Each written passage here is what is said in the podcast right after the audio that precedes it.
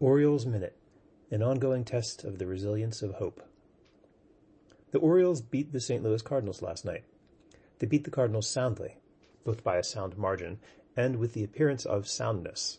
They weren't perfect. Cedric Mullins, tracking a deep fly by Harrison Bader to the center field wall in the seventh inning, flinched on his approach to the unfamiliar fence and deflected the ball into remote left field for a two-run inside the park home run.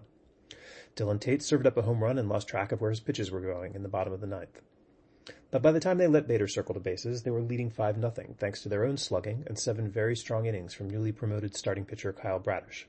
And when Tate struggled, they simply called in the mountainous Felix Bautista throwing 100 miles per hour to finish off the 5-3 victory. When something needed to be done, they had a guy capable of doing it. Tyler Nevin hit a home run. What is happening? The Orioles have won five of their last six games and seven of their last ten. They're on pace now to win 70 games instead of 52. One way of looking at this is that their long, ugly, previously unfalsifiable rebuilding process is now yielding results. That piece by piece, young talent is slowly filling in the gaping holes in the major league roster, and the Orioles might finally be, as promised, on their way to once again being a competitive major league team.